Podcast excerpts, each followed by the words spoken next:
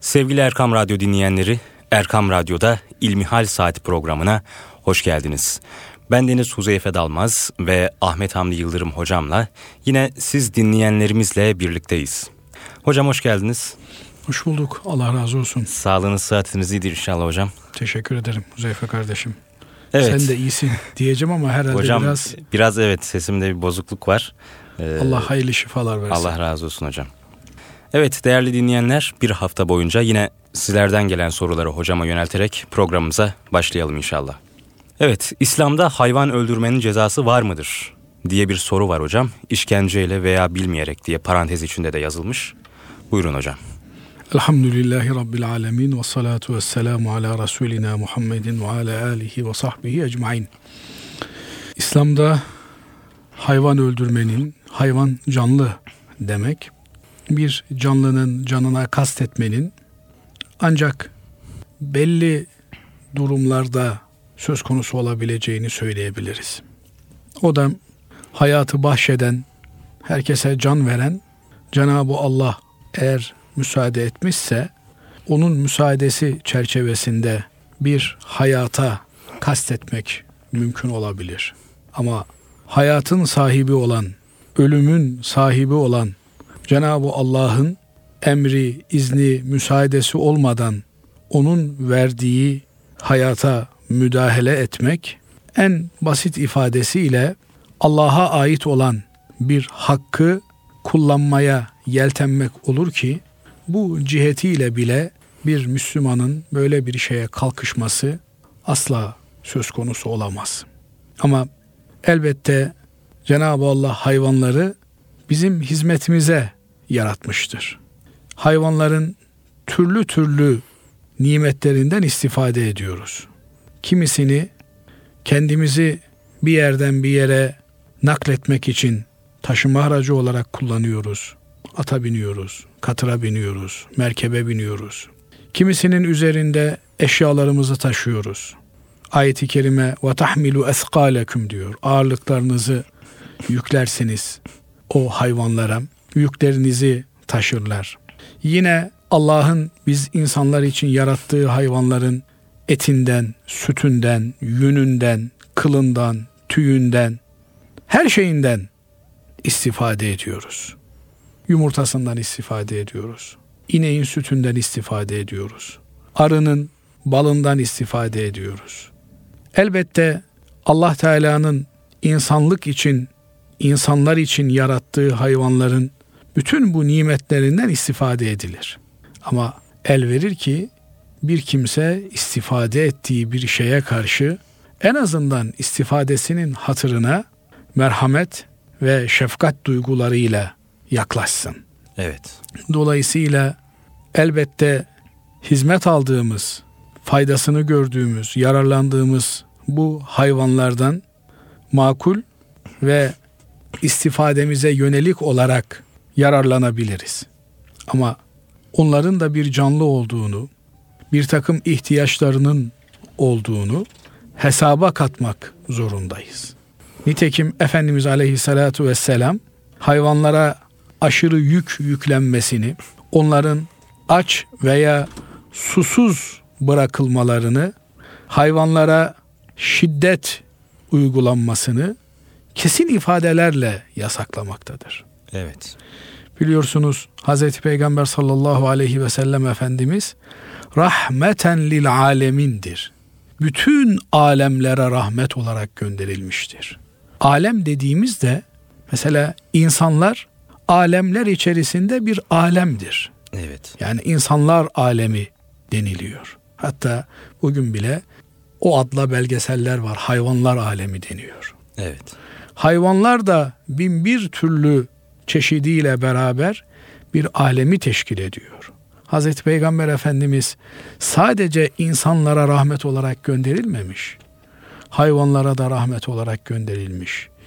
Bitkilere de rahmet olarak gönderilmiş. Ağaçlara da rahmet olarak gönderilmiş. Cemadata yani taşa, toprağa bunlara da rahmet olarak gönderilmiş.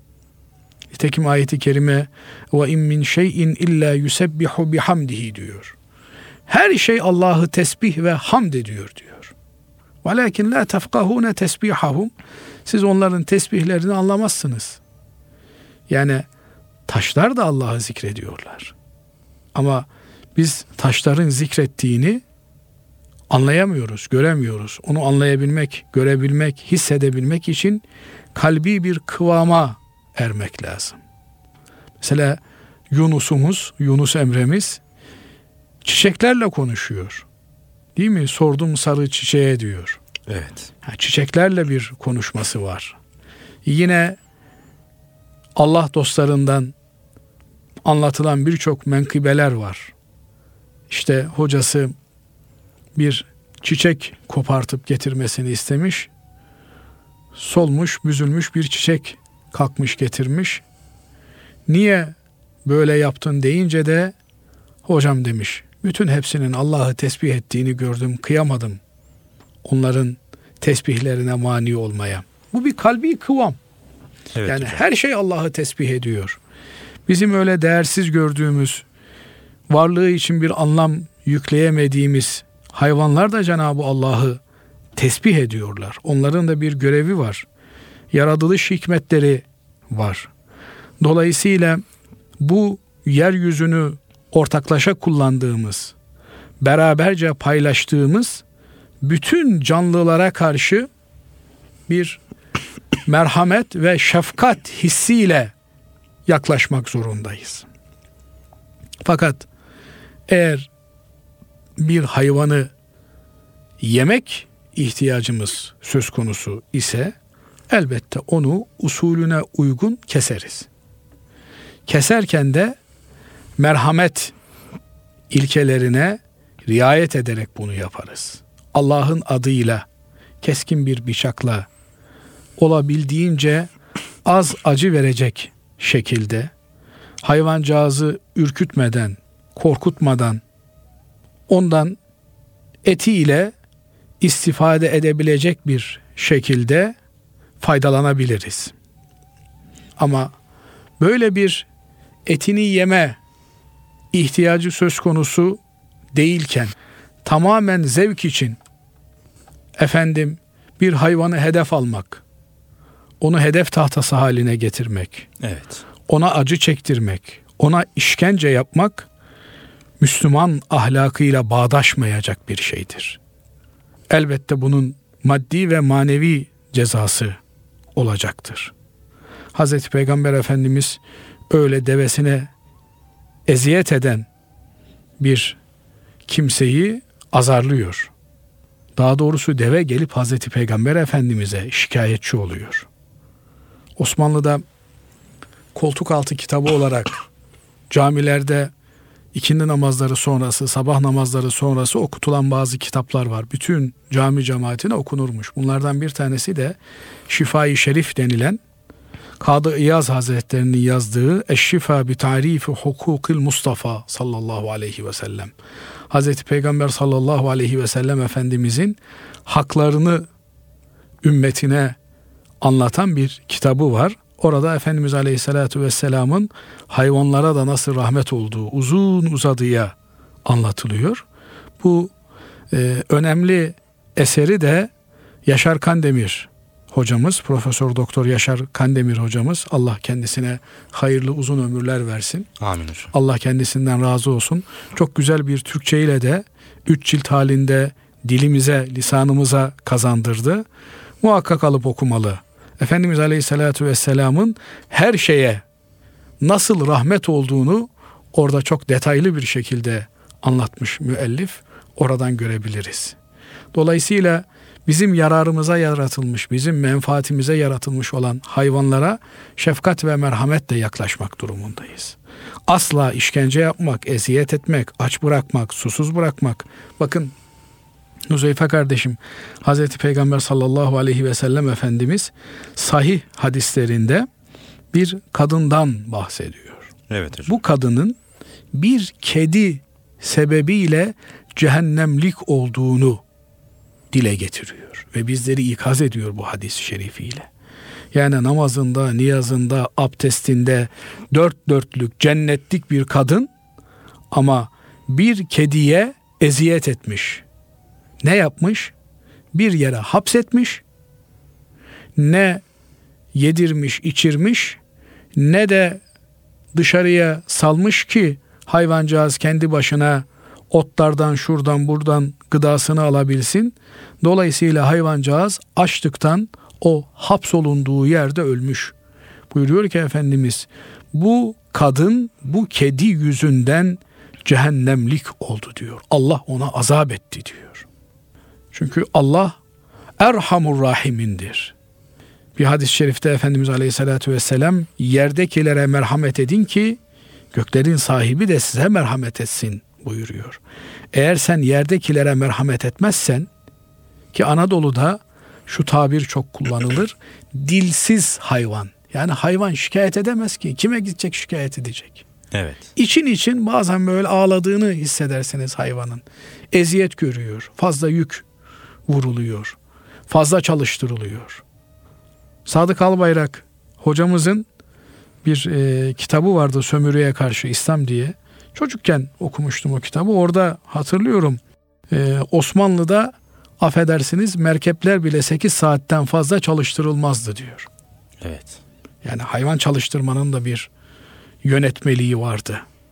Gelişi güzel hayvandır diye istediğin kadar yük yükleyemezsin, çalıştıramazsın. Dolayısıyla İslam bir merhamet dinidir. Bu merhametin her şeyde tecelli etmesi gerekiyor. Aynı şekilde bir köpeğe su veren bir kötü yol yolcusu kadının da bu eylemi sebebiyle cennetlik olduğu Hazreti Peygamber Efendimizin sallallahu aleyhi ve sellem hadislerinde zikrediliyor. Buyuruyor ki Efendimiz bir kötü yol yolcusu yani fuhuş yapan bir kadın bir gün çölde e, su içme ihtiyacı hissediyor. Kuyudan suyunu içiyor ama köpek orada susuzluktan dilini toprağa sürüyor. Kuyuya inip su içemiyor. Bu kadıncağız ayakkabısını, pabucunu çıkartmış. O pabucuna su doldurmuş. O suyu da susuzluk çeken köpeğe vermiş, içirmiş. Hazreti Peygamber Efendimiz diyor ki bu iyiliği sebebiyle, bu şefkati sebebiyle Allah ona kötü yol yolcusu olmasına rağmen cennetini verdi diyor. Evet. Dolayısıyla bakın iki tane örnek var önümüzde. Bir örnekte bir hayvana, kediye eziyet ettiği için cehennemlik olan bir kimse var. Diğerinde de bir köpeğe iyilik yaptığı, ihsanda bulunduğu için cennete giren bir kimse var. Evet, merhamet. Dolayısıyla. Cenab-ı Allah için bütün yaratıkları eşit. Huzeyfe kardeşim yani insan olarak gelmek bizim irademizde mi oldu? Evet. Böyle bir dilekçemiz mi vardı? Allah bizi insan olarak yaratmışsa bunun bir takım mükellefiyetleri var, sorumlulukları var. O hayvanlara karşı sorumluluğumuz var. Ecdadımız o hayvanlarla ilgili onlarca vakıf kurmuş. İşte ne bileyim kanadı yaralanmış, uçamayan Leylekler Vakfı, Vakfu Laklakan diye vakıflar kurulmuş. Anadolu'ya gidin birçok binada güvercinlikler vardır. Oraya güvercine yemler bırakılır hayvancağız gelsin oradan yiyeceğini karşılasın diye.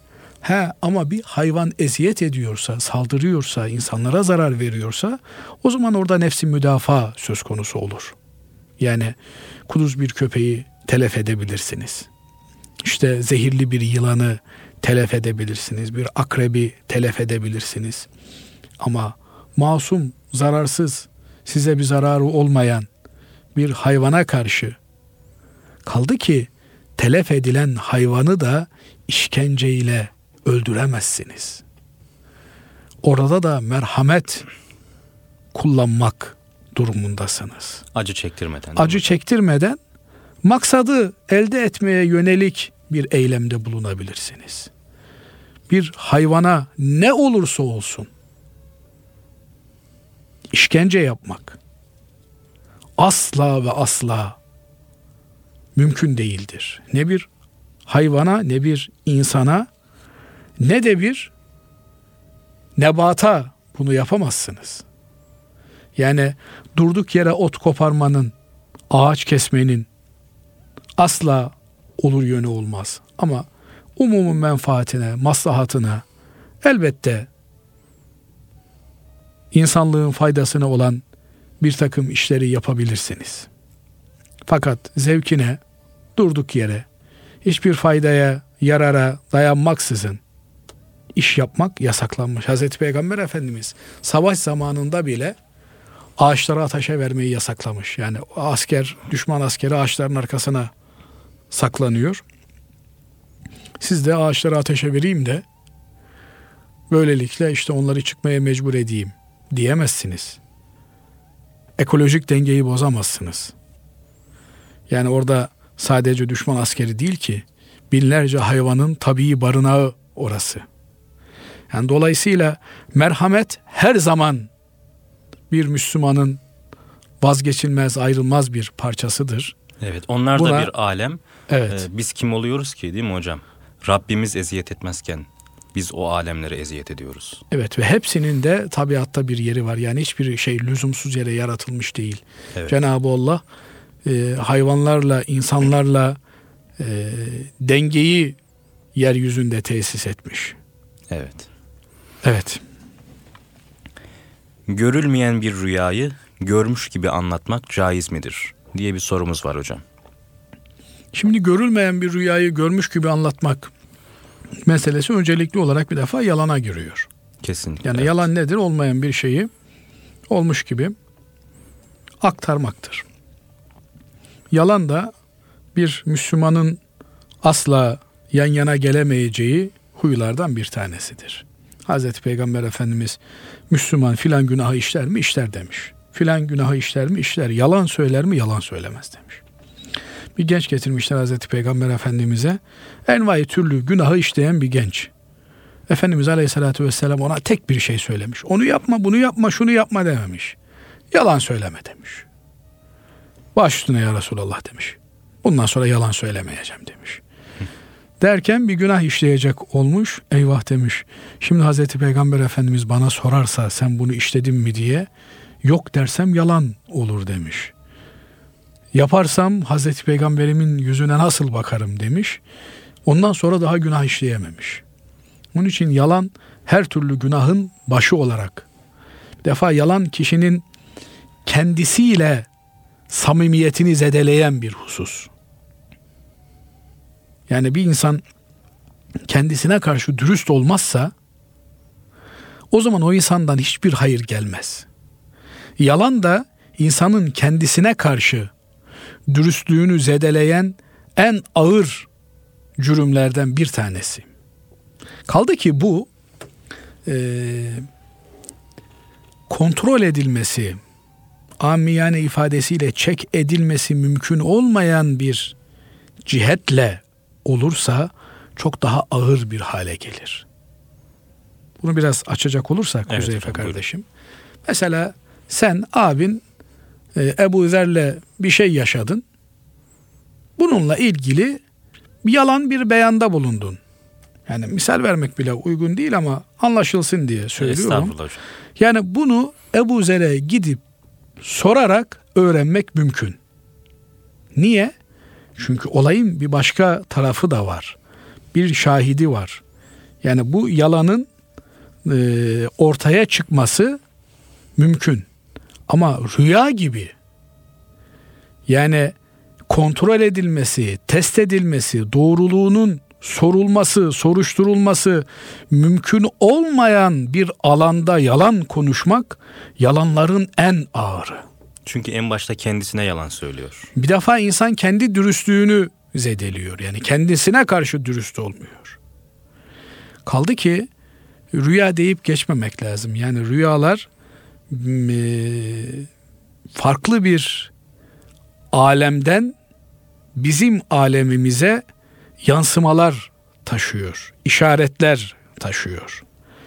Rüya dili dediğimiz bir semboller dili var. O dillerden bir takım neticeler çıkartmak mümkün. Nitekim rüya ile ilgili detaylı bilgiyi Yusuf suresinde görüyoruz. Yusuf Aleyhisselam'ın kıssasında görüyoruz. Biliyorsunuz Cenab-ı Allah Yusuf Aleyhisselam'a rüyaları tabir etme ilmini veriyor. O ilim de tabi e, durduk yere verilmiyor. Yani uzun bir çilenin neticesinde Yusuf Aleyhisselam bu kıvama geliyor evet. ve kuyuya atıldığında da Cenab-ı Allah kendisine sana peygamberlik verilecek ve sana bir takım ilimler verilecek diye onu teselli eder mahiyette vahiy ile bilgi veriyor. İşte bu kendisine verilen ilimin biri de rüya tabiri ilmi. Biliyorsunuz uzun uzadıya Yusuf kıssasına girecek değil mi? Biliyorsun evet. en güzel kıssa diye Kur'an-ı Kerim'de anlatılıyor. Bir de Nasrettin Hoca'nın bir hikayesi var. Bir defasında yemeğe başlarken e, hocaya şu Yusuf kıssasını anlat demişler. Hoca işte başından sonuna kadar anlatırken adamlar da yemeğe götürmüşler. İkinci defa tekrar anlat deyince ne olacak demiş. Kuyuya düştü çıktı yemeğe devam etmiş.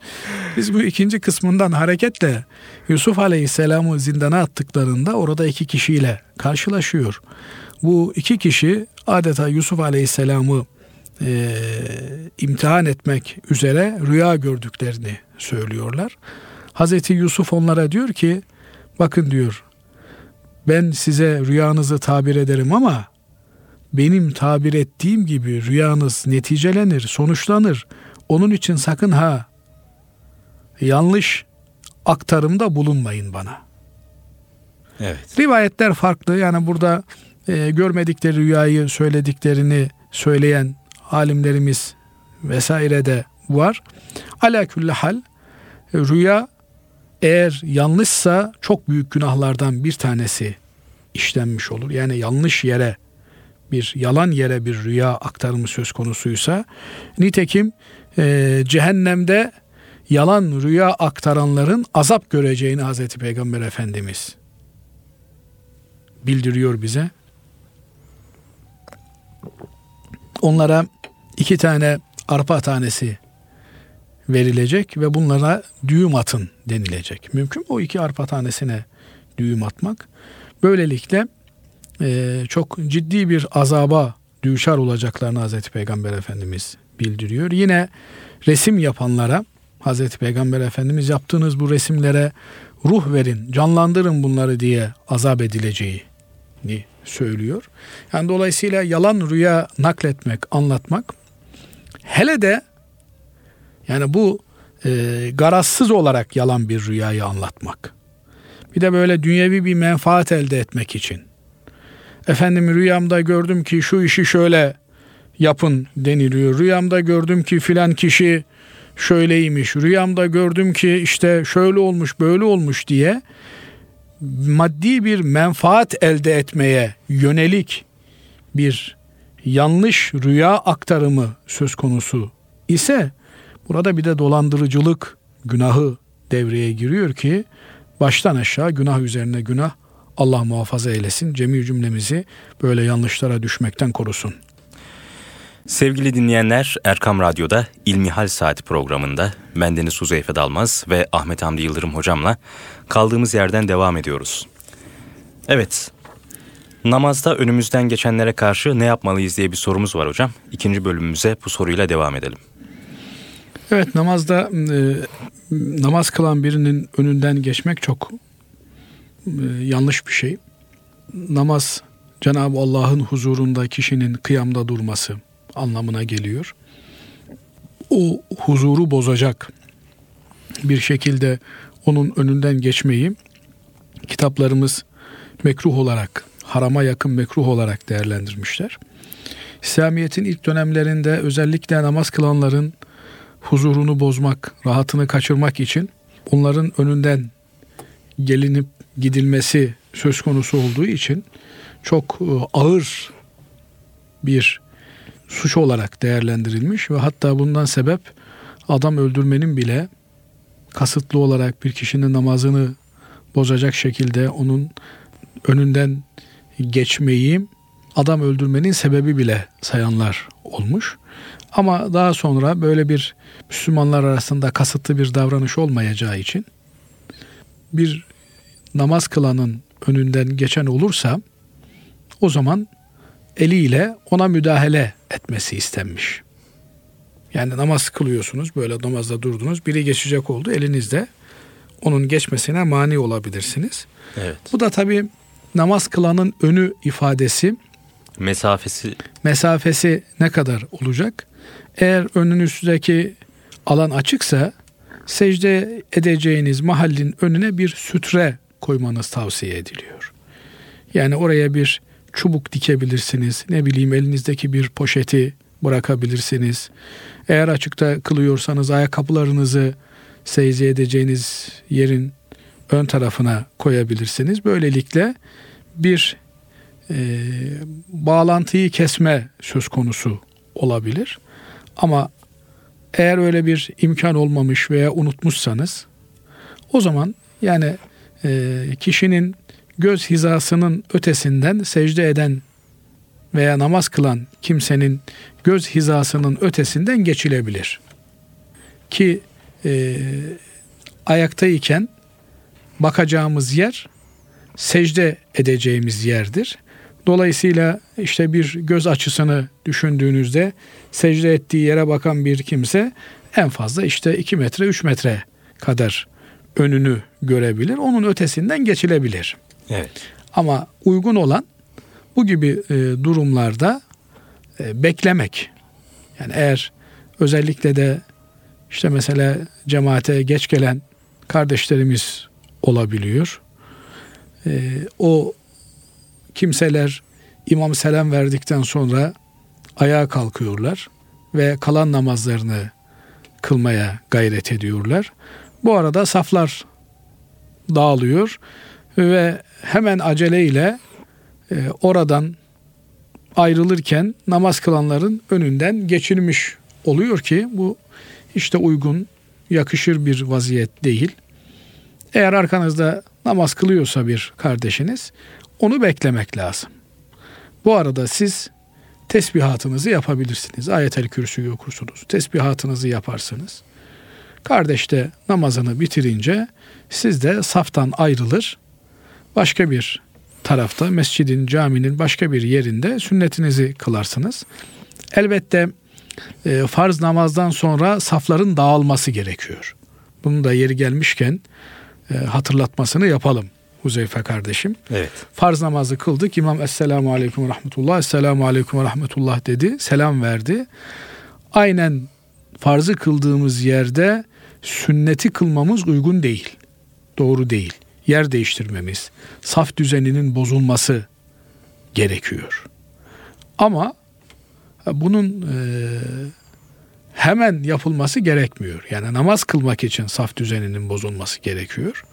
Eğer arkanızda namaz kılan biri var ve siz e, yer değiştiremeyecek durumda iseniz, değiştirecek olursanız onun önünden geçmeniz, namazına fesat gelmesi söz konusu olacaksa o zaman oturursunuz. Ayet-el Kürsü'yü okursunuz. 33 defa Subhanallah, 33 defa Elhamdülillah, 33 defa Allahu Ekber.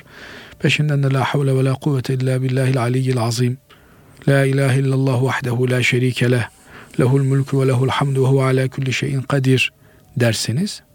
Duanızı yaparsınız ve arkanızdaki kardeşiniz namazını bitirmişse ayrılır. İşte öğle namazını kılıyorsanız öğle namazının son sünnetini kılarsınız. Ee, bu yönüyle bir de tabi Mekke'de Medine'de çok yoğun safların olduğu yerlerde işte namaz kılacak yer yok. Bakıyorsunuz iki saf ileride bir namaz kılabilecek e, bir yer var. E, o arada safların önünden geçip o namaz kılacak yere ulaşmak da artık bir zaruret söz konusu olduğu için olabilir. Ama bunun dışında keyfe keder, öyle yol geçen hanı gibi namaz kılanların önünden geçmek, onların namazına karşı la kayıt davranmak asla doğru bir davranış olmaz. Evet. Yani bir Allah'ın kulu Allah'a ibadet ediyor. Eğer biz birbirimizin namazına karşı saygılı olmazsak bizim namazımıza kim saygılı olur? Safın önünden geçmemek, namaz kılan kimsenin önünden geçmemek onun kıldığı namaza bir saygıdır وَمَنْ يُعَظِّمْ شَعَائِرَ اللّٰهِ فَاِنَّهَا مِنْ تَقْوَ الْقُلُوبِ Cenab-ı Allah buyuruyor ki kim Allah'ın şairini, dininin sembollerini ki namaz en büyük şairdendir. Yani Müslümanlığı gösteren en büyük alamettir. Kim saygı gösterirse diyor bu şaire o takvasının bir göstergesidir. Kalbindeki takvanın bir nişanesidir. Demek ki namaza, cemaate saygı göstermek, namaz kılanın önünden geçmemek Müslümanlığın alametidir. Evet. Namaz kılanın önünden keyfe keder bir şekilde geçmek. Ne olur yani 3 dakika beklesen, 5 dakika beklesen. Hani bir laf vardır ya tabakhaneye deri mi yetiştiriyorsun diye. Dolayısıyla camide 3 dakika 5 dakika fazla durmayı çok bir şey görmemek lazım. İki Keşke. kişinin samimi olarak konuştuğunu düşünelim hocam. Bir üçüncü kişi gelip nasıl lafın arasına girmeyi saygısızlık olarak görüyorsa bir insan da Rabbimizin huzuruna durduğunda e, onun önünden geçmeyi, ona mani olacak şeyler yapmayı saygısızlık olarak görmeli değil mi? Doğru diyorsunuz. Evet. Yani bu huzuru bozmaya hiç kimsenin hakkı yok. Evet. Bunun için beklemek lazım. Hatta 40 yıl bile beklense uzun bir süre sayılmaz. Kaldı ki 3 dakika, 4 dakika, 5 dakika bunlar hiç lafa edilecek şeyler değil. Evet. Cemaatle namazın son rekatına yetişen kişi nasıl namaz kılmalıdır diye bir sorumuz var hocam. Evet cemaatin e, neresine yetişirsek oradan imama uyuyoruz. Son rekatına yetişmiş bir kimse imamla beraber o son rekatı kılar. Ondan sonra imam selam verdikten sonra ayağa kalkar. Evet. Ve zaten tekbirle ayağa kalkıyordur. Peşinden de Subhaneke'yi, Avudu Besmele'yi okur ve namazının ikinci rekatından devam eder. Yani akşam namazı üzerinden anlatacak olursak bir kimse son rekatı, üçüncü rekatı imamla beraber kılmış. Haliyle son rekat olduğu için de imam son oturuşa oturmuş, selam vermiş. Sonradan cemaate katılan kardeşimiz tekbir getirerek ayağa kalkar, Subhaneke'yi okur, peşinden Avudu Besmele çeker, Fatiha'yı okur ve Fatiha'nın peşinden de Zammi Sure, işte Kevser suresini, İnne Ataynakel Kevser suresini okur, rükü yapar, secdeye gider, secdeyi bitirince kaydeyi ula ilk oturuşa oturur. Evet. Niye? Çünkü birinci rekatını, kendi namazının birinci rekatını imamla beraber kılmıştı. Bu tek başına kıldığı rekat ile beraber ikinci rekatı bitmiş olur. Peşinden de üçüncü rekata tahiyyatı okuduktan sonra üçüncü rekata kalkar. Fatiha'yı okur. Peşinden de Zammi sure okur. İşte İhlas suresini, Kul huvallahu ahad suresini okur. Rükû secde yapar. Son oturuşa oturur. Böylelikle üç rekatını bitirmiş olur. Namazı tamamlanmış olur. Eğer öğle namazıysa yine aynı şekilde son rekatı imamla kıldıktan sonra ayağa kalkar. Bir rekat kıldıktan sonra iki rekatını tamamlamış olur. Kalkar iki rekat daha kılar ve böylelikle de namazını tamamlamış olur. Bu tür meseleleri aslında namaz eğitimi başlığı altında muhakkak suretle e, bilen kimselerle pratik yaparak pekiştirmek lazım Huzeyfe kardeşim. Evet. Yani ikinci rekata yetiştim, son rekata yetiştim, üçüncü rekata yetiştim. Bunun pratiğini yapmak lazım. Bir hoca efendinin dizinin dibine oturmak lazım. Nasıl yangın tatbikatı yapılıyor değil mi? Evet. İşte ne bileyim e, nasıl bir kurtarma tatbikatı yapılıyorsa Namaz tatbikatı. namazı kurtarma tatbikatını da yapmak lazım. Çünkü yangın 40 yılın başında bir olur Allah muhafaza etsin. Bütün kardeşlerimizi insanlığı bu tür tabii afetlerden Cenab-ı Allah muhafaza eylesin. Ama Amin. namaz her an, her gün beş defa karşı karşıya olduğumuz bir hakikat. Hayatın en gerçeği, en büyük hakikati. Dolayısıyla namaz tatbikatını yapmak lazım. Her yönüyle yapmak lazım. Yani doğru bir namaz nasıl kılınır? Ya kıraatiyle namazın doğru olması lazım. Tadili erkanıyla doğru olması lazım. Ruku doğru olmalı, secde doğru olmalı, oturuş doğru olmalı, el bağlama doğru olmalı. Efendim her yönüyle öncesi ve sonrasıyla namazın mükemmel bir surette ikame edilmesi. Tekim Cenab-ı Allah namazı ikame edenler yani dost doğru ayağa kaldıranlar, dikenler ifadesini kullanıyor namaz için. Demek ki bu namazın kılınmasından daha önemlisi adam gibi kılınması, namaz gibi kılınmasıdır. Yoksa işte kılalım da ne olursa olsun diye yasak savar cinsinden bir eylemin içerisinde olmak doğru değil. Allah muhafaza etsin. Onun evet. için namaza çok dikkat etmek lazım. Namaz, namaz, namaz. Hazreti Peygamber Efendimizin son sözleri bunlar olmuş. Cemaatle namaz kılınırken tek başına saf tutulabilir mi? diye bir sorumuz var hocam. Evet namazda e, cemaatle namaz kıldığımızda tek başına saf olmak doğru bir şey değil. Hatta saflar tamamen dolmuş. Siz de geç kalmışsınız.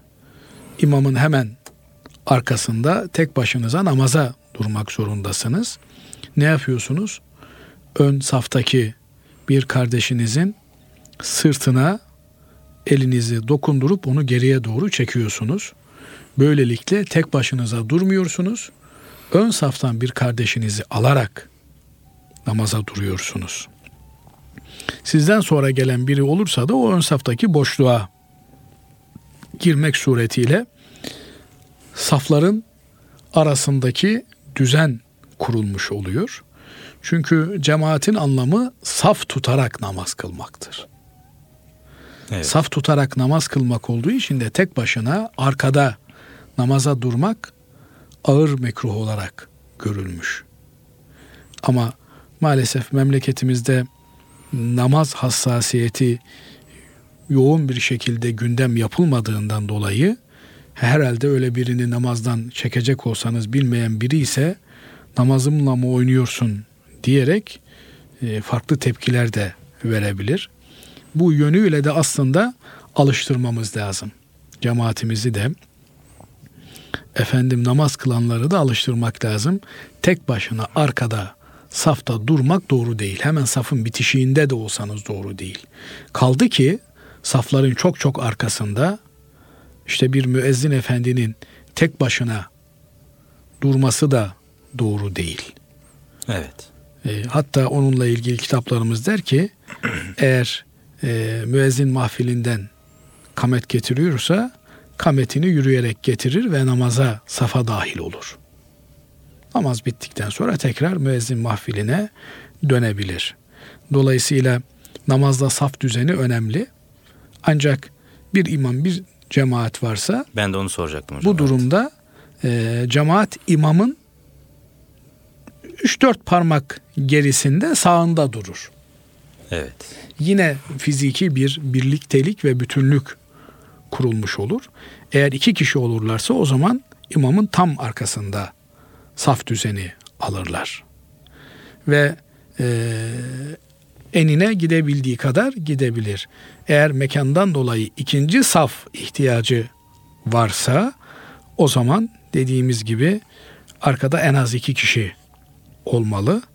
Eğer bir kişi kalmışsa önden birini arkaya çekmek suretiyle iki kişi olarak safta yerini alır. Evet. Camilerde müezzin mahfili bulunması doğru mudur? Şimdi bu caminin iç mimarisiyle ilgili müezzin mahfili bulunabilir, minber mahfil bulunabilir. Mahfil ne demek hocam ilk önce onu? Mahfil ne demek? E, mahfil yüksekçe yer anlamına geliyor. Özel bir yer anlamına geliyor. Çevrelenmiş bir yer anlamına geliyor. Böyle e, camide e, filana için, feşmeken için bir yer tutma söz konusu değil. Ama e, müezzinin cemaatte daha iyi sesini duyurabilmek için böyle bir yerde bulunması, genelde Selahattin camilerinde e, müezzin mahfilleri cemaat mahfilinin olduğu ikinci katın önünde bulunur ki hem ikinci kata hem e, alta ses daha iyi gidebilsin maksadıyla yapılmıştır. Burada e, müezzin mahfili olması veya işte e, bir takım Osmanlı camilerinde mesela Beyazıt Camisi'nde çok net olarak görürüz. Halka maksurelerinin olması. Bir takım maksureler yani böyle e, etrafı çevrilmiş olan e, yerden yüksekçe mekanlar bulunur. Buralarda hadis eğitimi, fıkıh eğitimi, tefsir eğitimi vesaire filan yapılmış. Bunlar caminin iç mimarisiyle ilgili meseleler. Burada sakıncalı olacak bir durum varsa o az önce dile getirdiğimiz yani müezzin mahfilinde 4-5 kişinin e, yan yana saf tutup da öndeki safla aralarında mesafe koymalarıdır. Bu doğru değil. Yani e, farz namaz kılınırken müezzin mahfilindekilerin de e, saflara dahil olması gerekir. Ama eğer saflar müezzin mahfiline kadar gelmişse o zaman e, herhangi bir problem yok demektir. Önemli olan safların arasında bir açıklığın bulunmamasıdır. Evet. Bunun haricinde müezzin için ayrı bir yer yapılmış olması e, mimari ile ilgili bir problemdir. El verir ki tabi namaz kılmayı daraltmayacak şekilde buraların düzenlenmesidir. Yoksa bir avuç caminin içerisinde işte bir de e, müezzin mahfili, işte müezzin odası, imam odası, kayyim odası diye caminin içerisindeki mekanların daraltılması hoş bir şey olmaz. Evet. Fakat eğer bir e, maksada hizmet ediyorsa e, bunun da anlayışla karşılanması gerekir. Böyle değerlendirmenin daha uygun olacağı kanaati söz konusudur. Evet. Hocam zamanımız kısıtlı. Son bir sorumuz daha var. Kıbleye doğru yatmak ya da ayakları uzatmak caiz midir?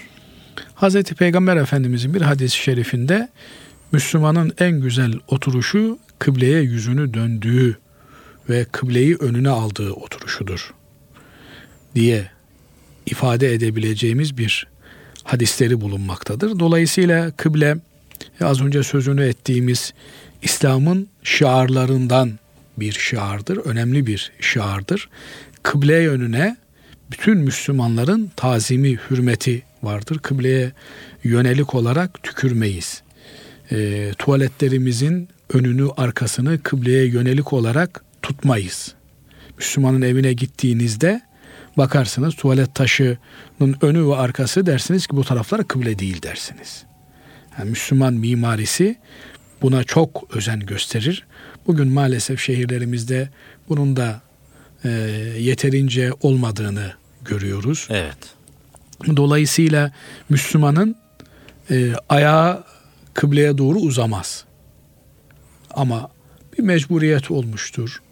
Efendim ne bileyim hastanede e, o şekilde yataklar ayarlanmıştır. Adamcağız da hastadır. Yapacak bir şey söz konusu değil. Müslümanın yatak odasında da kıble e, sağ tarafta uyuyabileceği şekilde dizayn edilmelidir. Buna dikkat etmesi gerekir. E çünkü kıble namazda döndüğümüz cihettir. Evet. Kıbleye olabildiğince yüzümüzü dönük oturmaya çalışmamız gerekir. Sırtımızı dönmemiz, efendim ayaklarımızı uzatmamız uygun değildir. Evet. Hocam Allah razı olsun. Çok teşekkür ediyoruz. Ben de teşekkür ederim. Allah razı olsun. Değerli dinleyenlerimize de teşekkür ederiz. Evet. Hem bizlere soru gönderiyorlar hem de dinliyorlar. Cenab-ı Allah konuştuğumuz hayır şeylerin tesirini halk eylesin. Yanlış şeyler varsa da onların da tesirini izah eylesin. Amin hocam. Evet değerli dinleyenler bu haftada İlmihal Saati programımızın sonuna geldik. Bir sonraki programda yeniden buluşmak ümidiyle Hoşça kalın, Allah'a emanet olun.